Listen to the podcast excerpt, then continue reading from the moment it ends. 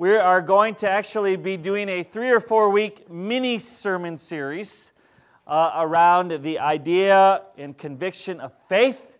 And then we're going to head off into the Old Testament about the end of January or so. And we're going to embark on a journey through the Old Testament about knowing God and studying the character of God through all the different ways He reveals Himself uh, in the Old Testament. So that's going to be exciting. But in the meantime, we're going to examine our faith. So you should have a handout somewhere near you. Anybody not have a handout? Uh, plenty of empty seats, so you should be able to find one, and not too far. And I'm gonna I'm gonna start out the sermon with some humility. Amen. I put the wrong verse down on your handout. Did Anybody catch that? So, good job. All right. It's actually Matthew 9 29, not 25. I had written 25 down somewhere and then just typed that out. And so I have already misled you, but at least I'm aware of it and can apologize and repent. Amen? Uh, so, yeah, but uh, we'll have more handouts through this mini series uh, but it is Matthew 9 29. Anyways, um, how do you feel about the new year? 2019. How, are you excited? Are you still on Christmas hangover of you know chocolate and cookies? I'm sure. Um, how do you feel about the new year? We're going to entitle this sermon series "According to Your Faith," a a, uh, um, a New Year's faith examination a New Year's faith examination. Uh, I love uh, the new year. Um, I like resolutions, I like goals, I like thinking about what's uh, ahead. Um, and all New Year's isn't just weight loss resolutions, though I have one of those. Uh, I've got a, a, little ways to go in my weight loss issues. But, anyways, um, but really an opportunity to examine uh, your life. Um, God at one point asked Elijah a question. He said, What are you doing here, Elijah? What are you doing here, Elijah? And it, I think God asks us that question a, a lot. What are we doing here? Josh, Josh, what are you doing here? And the question, what are you doing here, Josh? He's at church. Why are you at church? To worship God. Why? Why would you worship God? He's awesome. Yeah, and yeah. Okay, you know? Um, okay, so these questions are good for us to think about, to examine our mind, to examine our faith. They, they force us to ask questions like Who am I? Where am I? Where have I been? Where am I going? You know, Socrates said an unexamined life is not worth living. I wouldn't totally agree. Um, I think if you've been given life by God, it's worth living, even if you fail to examine it. All right? So, but having said that, I think he's making a point. His point is that a life that just floats along um, a life that's simply acted upon by the winds and waves of various circumstances, things that happen to you, being blown and tossed about uh, by a new job or graduating from high school or getting uh, married or getting divorced or having children or not having children. You know, life that just floats along is really not why you were given the life that you have. Um, as a disciple, I would say that an unexamined life is the result of an unexamined faith. It's true, we can start living life just in response to what's been done to us, living in a reactionary uh, type way. Uh, though, when we examine our faith, we can stop just reacting to what's acted upon us or the circumstances around our life that makes us happy or sad or, or builds us our confidence or hurts or whatever, and really examine our faith. When we examine our faith, we can live life out of an anchored center. Amen? an anchored center of our life that is not uh, based on what happens to us, but it's based on who God is. Amen? Who Jesus is, our center being Jesus Christ, our Lord, and empowered not by not like a sailboat that's empowered by the winds that hopefully they come along so I can go somewhere, but empowered by the Holy Spirit that is given to me at my baptism, indwelling with me, within me, that empowers me to live out of this center of faith with Jesus as my Lord. So, this is what happens when we take the time to examine our faith. So, we're going to take the next three or four weeks to walk into Jesus' faith examination room. Okay, who likes to walk into an examination room? Okay, not very many of us, I would say. Unless you're a picture of perfect health, then you love, oh, yes, you know, um, not very many of us, though, we get a little nervous. And so we may feel a little nervous if Jesus were to say, um, uh, if Jesus were here today and he were to say, Rachel, if you could come with me, we're going to walk back into my um, office. And we're going to have a little how we doing Rachel time. Right? How would you instantly feel? Ew, right? So would I. I'd be like, oh, send Chrissy. Okay um, send someone else. Okay, but let's have the courage, all right? Because Jesus, every temptation you face, he faced. Amen? And he's a merciful high priest. He understands, he gets it, he knows the struggles that you go through. And he's already shed his blood for the forgiveness of all your sins. So we can have the confidence to enter the Holy of Holies and really examine. Uh, let him examine our faith. And uh, um, uh, through this examination, we can recenter into Him empowered by the Holy Spirit. Okay, Matthew chapter 9. Matthew 9, Jesus brings six people into his faith exam room. And we're going to do this. Uh, we're going to attempt to ask three simple questions um, as we examine our faith. Okay, we're going to spend three or four weeks to do this. So I want you to take this in your quiet times and study this out yourself, Matthew chapter 9. And I want you to really examine three questions. And those are on the top of your sheet, okay? What do you want? What do you want? Do you believe? And what's next? Or what's the next steps? What do you want? You know, Jesus asks this question often. What do you want? What do you want me to do for you? Okay, then he said, Do you believe that I am able to do this? Do you believe? Why do you believe this? Okay, do you believe it or not? Um, and then what's next? Okay? We're going to read today the whole chapter of Matthew chapter 9, and then we're going to break down these six, six people. We'll probably get through the first, the first one, maybe the first two today, but we'll have some time to chew on this. And all the people who are out gallivanting today I've, and with uh, travels can catch up next week, all right? Um, but uh, why Matthew chapter 9? I want to give us a little context before we read this chapter. So, Matthew chapter uh, 5 through 7 is Jesus' Sermon on the Mount. So, this is a foundational teaching of his ministry, attitudes, that sort of thing. Matthew chapter 8, we see a, a contrast made. Jesus makes a big contrast about people's faith. The centurion whose servant was sick and and Jesus said, Okay, I'll come heal him. And do you remember what the centurion said? You don't even need to come. Remember what he said? He said, Just say the word, and my servant will be healed. See, he knew that Jesus was the author of life and created the universe with a word. Amen?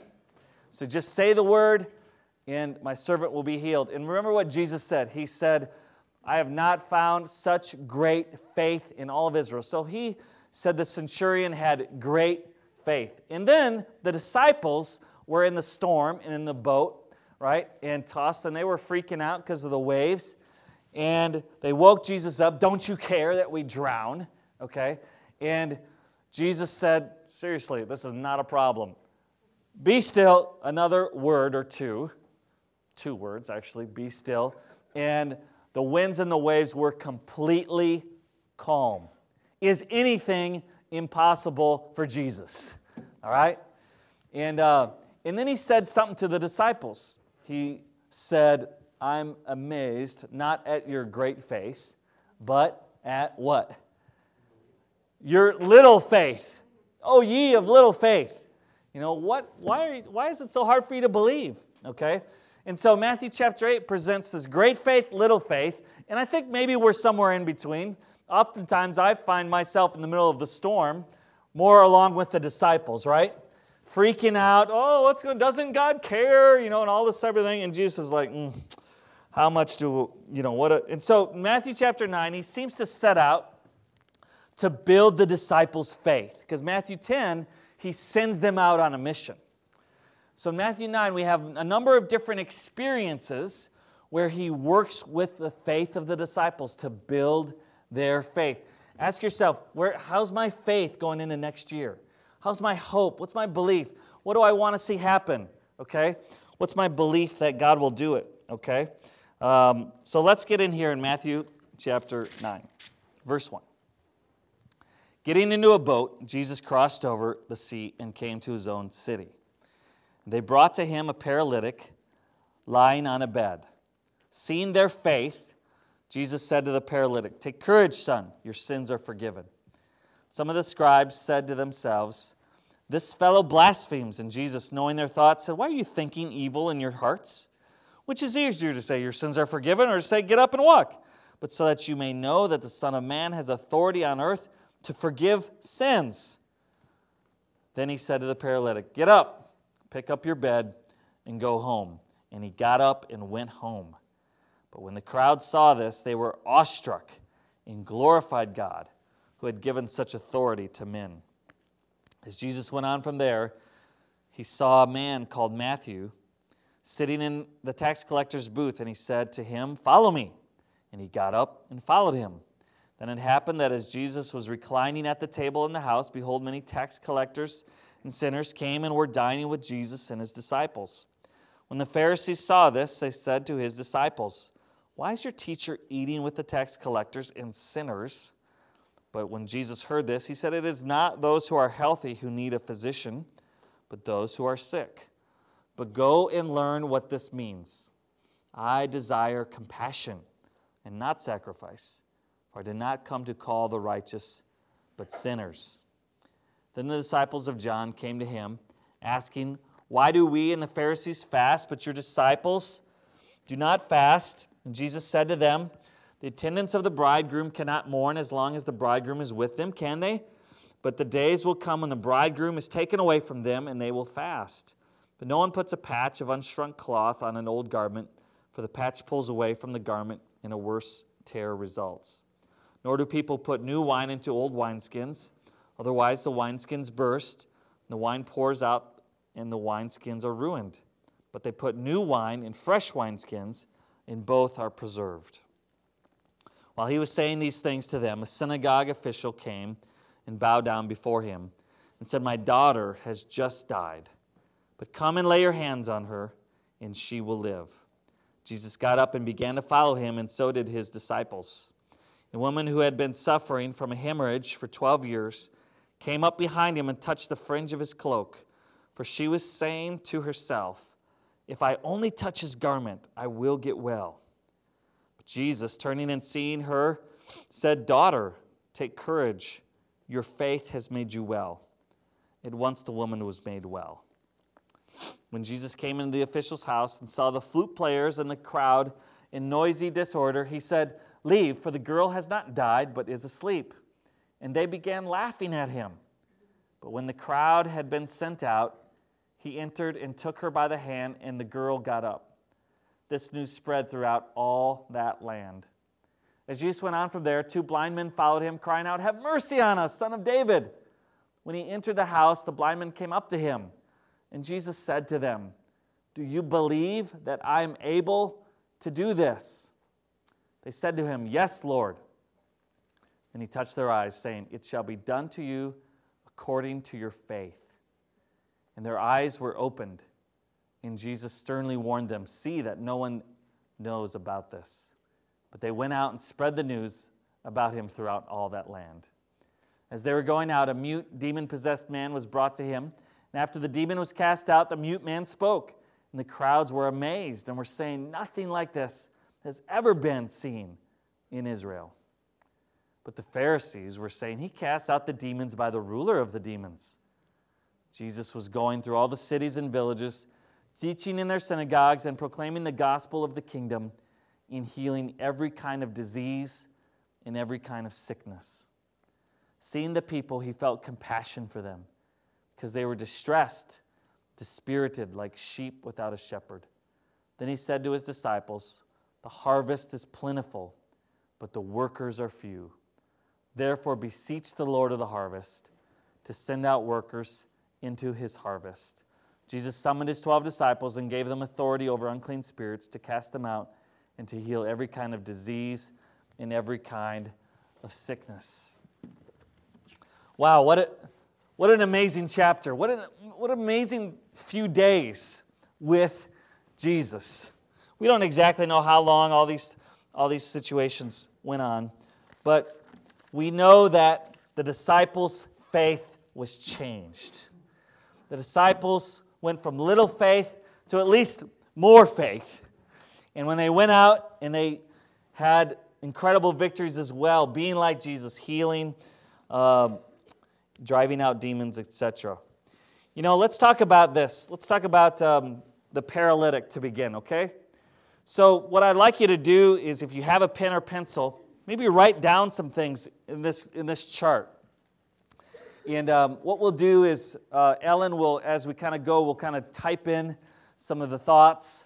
Um, and uh, then we'll send this out. I can send this out on, on email as well to the group. but on the bottom line, you see um, me, okay? And that doesn't mean me as in me, it means me as in you, all right? So, me, what do you want? Do you believe? And what are the next steps? Okay? All right, the paralytic. The first one to be healed is the paralytic. In Matthew chapter 9, it says, Get in the boat, or excuse me, verse 2 says, Then brought to him a paralytic lying in bed, seeing their faith. I want us to open this up a little bit more in Luke chapter 5. Matthew kind of summarizes this, but Luke kind of expands a little bit more on the story in Luke chapter 5, verse 17.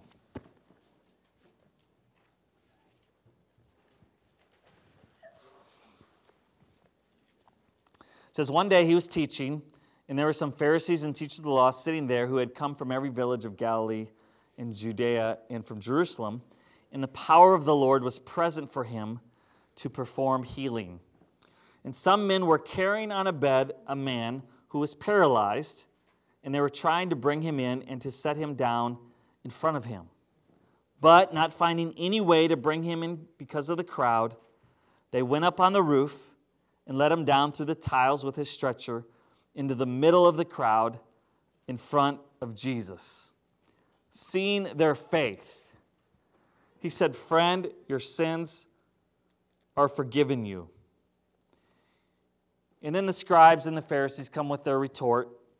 And verse 25 says, Immediately he got up before them and picked up what he had been lying on and went home glorifying God.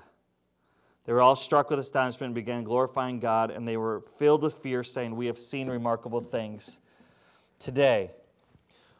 What do you want? If Jesus asked the paralyzed man, What do you want? What would, what would he say?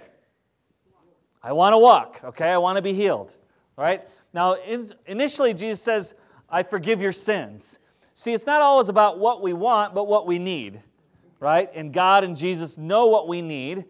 But what we want is a good question, okay? He asked the blind man, What do you want me to do for you? He asked James and John, What do you want me to do for you? Uh, uh, he asked the early disciples, What do you want? He says, Well, we want to know where you're staying. It was kind of an odd response.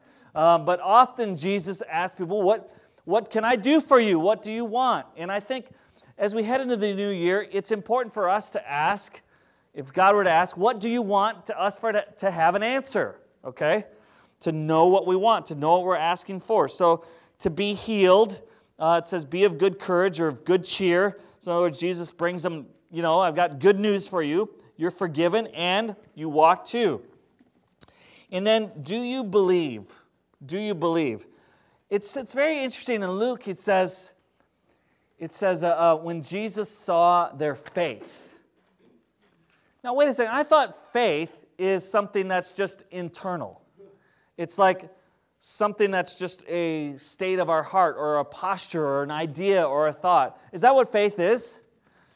Jesus saw their faith. Their faith and their actions work were working together, right? And that's why James we learn that faith without deeds is dead. In other words, what we do and what we believe are going to be uh, parallel with one another. Whether we believe or don't believe, our actions are going to reveal that. Does that make sense? So let's, let's examine their faith a little bit. Um, their belief overcame any and all obstacles. Now it's interesting, we don't know for sure if the paralytic, it was the paralytic's faith or it was his friend's faith, but we can imagine uh, the paralytic saying, Hey guys, can you take me to Jesus? Right? And so maybe it was his faith, or maybe it was the friends saying, Hey, dude, Jesus is teaching over there. Let's get you to him. All right?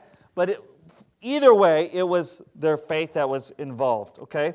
So they overcame all kinds of difficulties. It's often typical of, of us as humans to desire things to, be, to come quick and easy, right? We want things to happen, but we want it to happen easy and we want it to happen quick. That's one of the, the blessings I'll call it blessings of education. Who's in high school or college, okay? Um, or have been through these things, okay? Do you ever wonder, like, what in the world does this have to do with my life later on? You ever feel that way? And sometimes there's a disconnect, right? Okay, do we have any teachers or professors here?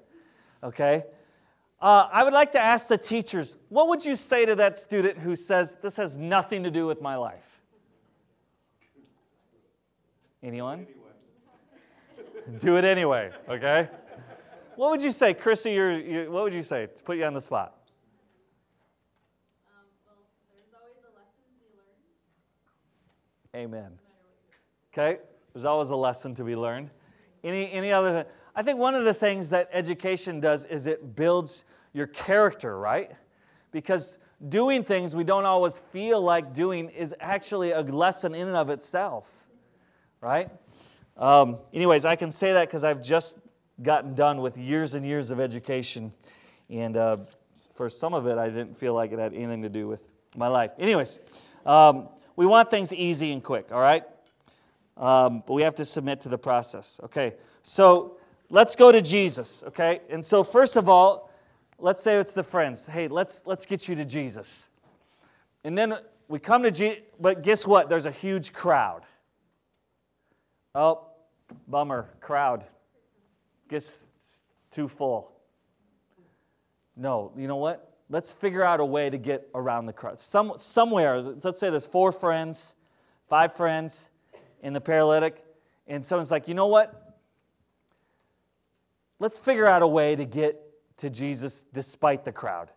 Well, how are you going to do that? I don't know. Well, he's inside. I know. Someone says, let's climb up on the roof, the second story, right? Because there's usually holes and we could just lower him. How are we going to get a paralyzed guy up on the roof? And the paralyzed guy is like, man, I haven't worked out in years, okay? I'm overweight. I'm really heavy. I don't know if you got, hey, we can do it. Let's just get more friends. So, hey, they get more friends and they, they get a pallet. It could be a mat. Another version says a pallet, okay? Something sturdier, maybe and they put them on it and they start carrying up the steps, okay? So then they get up to the roof, right? And guess what? There's no hole in the roof. It's like, well, there's no hole in the roof. I guess we can't do it. No, hey, you know what? You know what? Let's make a hole in the roof. And dude's like, um, that's a problem, okay? Because roofs are expensive. we don't know exactly what their roof is made of, okay? But but uh, uh, let's say, well, you know, the owner's not going to like it. You know what? We'll apologize later, okay? This guy needs to be healed. And so they start digging a hole. You can't dig a hole right in the roof. What if Jesus is sitting here teaching and all of a sudden a big chunk comes down on his head and hurts him? You know what? He's Jesus. He can just have the power to make that, use the force, make this chunk go over there. Okay?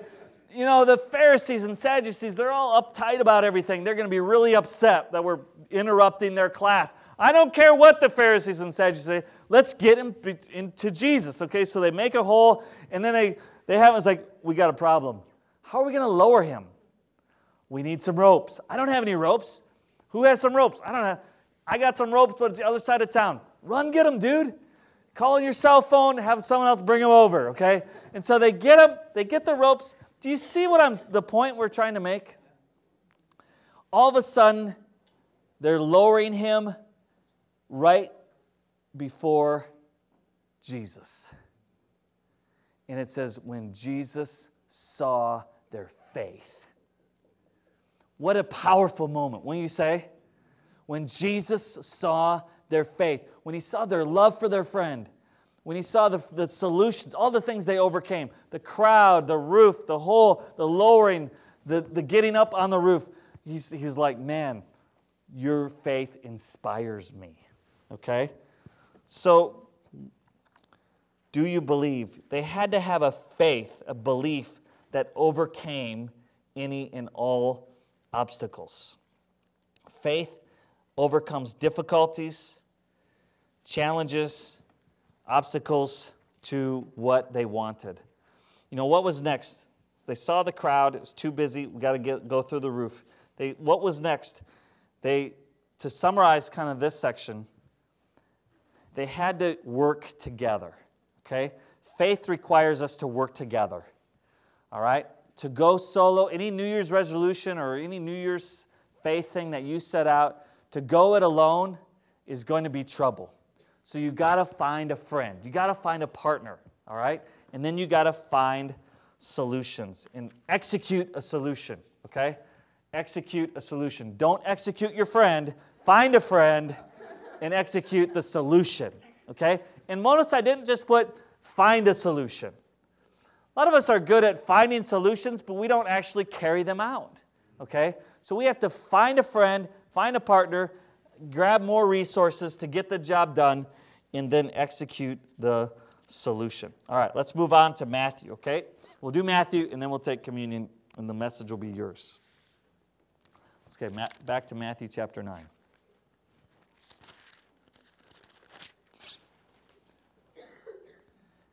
Verse 9 Jesus went on from there. He saw a man called Matthew sitting in the tax collector's booth. He said to him, Follow me. And he got up and followed him. Now, this is a little bit, I think this uh, at the surface can seem pretty simple. What do you want? Want to follow Jesus. Okay? He says he's, he was a tax collector. Okay, so up until this time, he had, in essence, followed his greed. He had followed his greed, and he had uh, used tax collectors in this day were, I mean, I don't know how you would feel about an IRS agent. Probably not, whatever, he's just doing his job. But tax collectors cheated the people. They were super greedy. They cheated the people. They took and demanded more than the typical share. That's how they made a living. So Matthew was, or Levi was a greedy, someone who was compromised. He cheated people, he cheated himself. He wanted to have a lot, probably had a lot, but internally was empty and lonely, asking questions like, Is this it? I'm not a good person. How could this, how could anyone ever love me? And then Jesus comes and says to him a simple call Hey, follow me. Follow me. And Matthew, it says he got up and he followed Jesus. I'm in. I'm all in. Okay? Jesus says, I have the answer to your greed. It's to be generous, open handed, to giving. I have the answer to your sins and your guilt and your shame. I'm going all the way to the cross. Okay? You can be forgiven. You can, as far as like Laura and Brenda prayed about and read, as far as east is from the west, your shame, your guilt can be atoned for. Your loneliness, I'll be with you, you'll be with me, and we got a group here of sinners who've repented. Amen? The answer to greed, sin, guilt, shame, and loneliness is Jesus. Is Jesus. What do you want? I want to follow Jesus. You know, some of us, we, we're really, we're still on the fence of whether we want to be all in disciple and follow Jesus or whether we just kind of want to be, I mean, we're at church, so there's some kind of religiousness to us, but we've honestly got one foot in the world and we got one foot in church. And we haven't yet decided. Either I'm going to go all the way in or I'm going to go all the way out. And so Jesus calls us hey, examine your faith. It's time. It's time to make a decision. Either get all the way in and follow me or stop playing religious games, okay? So, what do you want? I want to be a disciple. Do you believe? Yes. Obviously, Matthew believed. That's why he got up and followed him. Um, belief must be strong enough to overcome our sinful desires. Do you think Matthew still struggled with greed? Of course he did but following Jesus helped him overcome. So he repented. Belief, though, it's not just our sinful desires. Belief must overcome our internal accusations. What are some of the accusations? You know, Satan says night and day he accuses, he's the great accuser. What are some of the accusations you think Matthew had to process in following Jesus? Let's, let's participate a little bit. What were some of the accusations you think a tax collector might face? He's a traitor. Yep. What else do you think? Thief. I'm a thief. I'm no good. No Who would trust me, right? Now, now I'm going to go and try to share Jesus with the people I've cheated, right? How's that going to go? How about something just who, who am I? How could I follow Jesus? He's good. He heals people. I just cheat people. I'm no good, right? Do you ever get the, uh, the I'm no goods, I'm no good, I'm no good type of thing going on?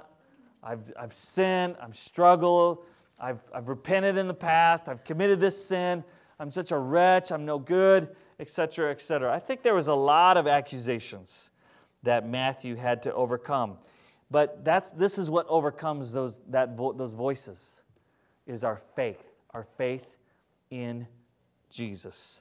Jesus is calling me, then I can do it. If Jesus is calling me to follow him, then I can follow him. He must think, he must see something in me, right? I can do it. Okay, do you believe? Yes, a belief that overcomes sinful desires and internal accusations. What's next? Well, it's not complicated.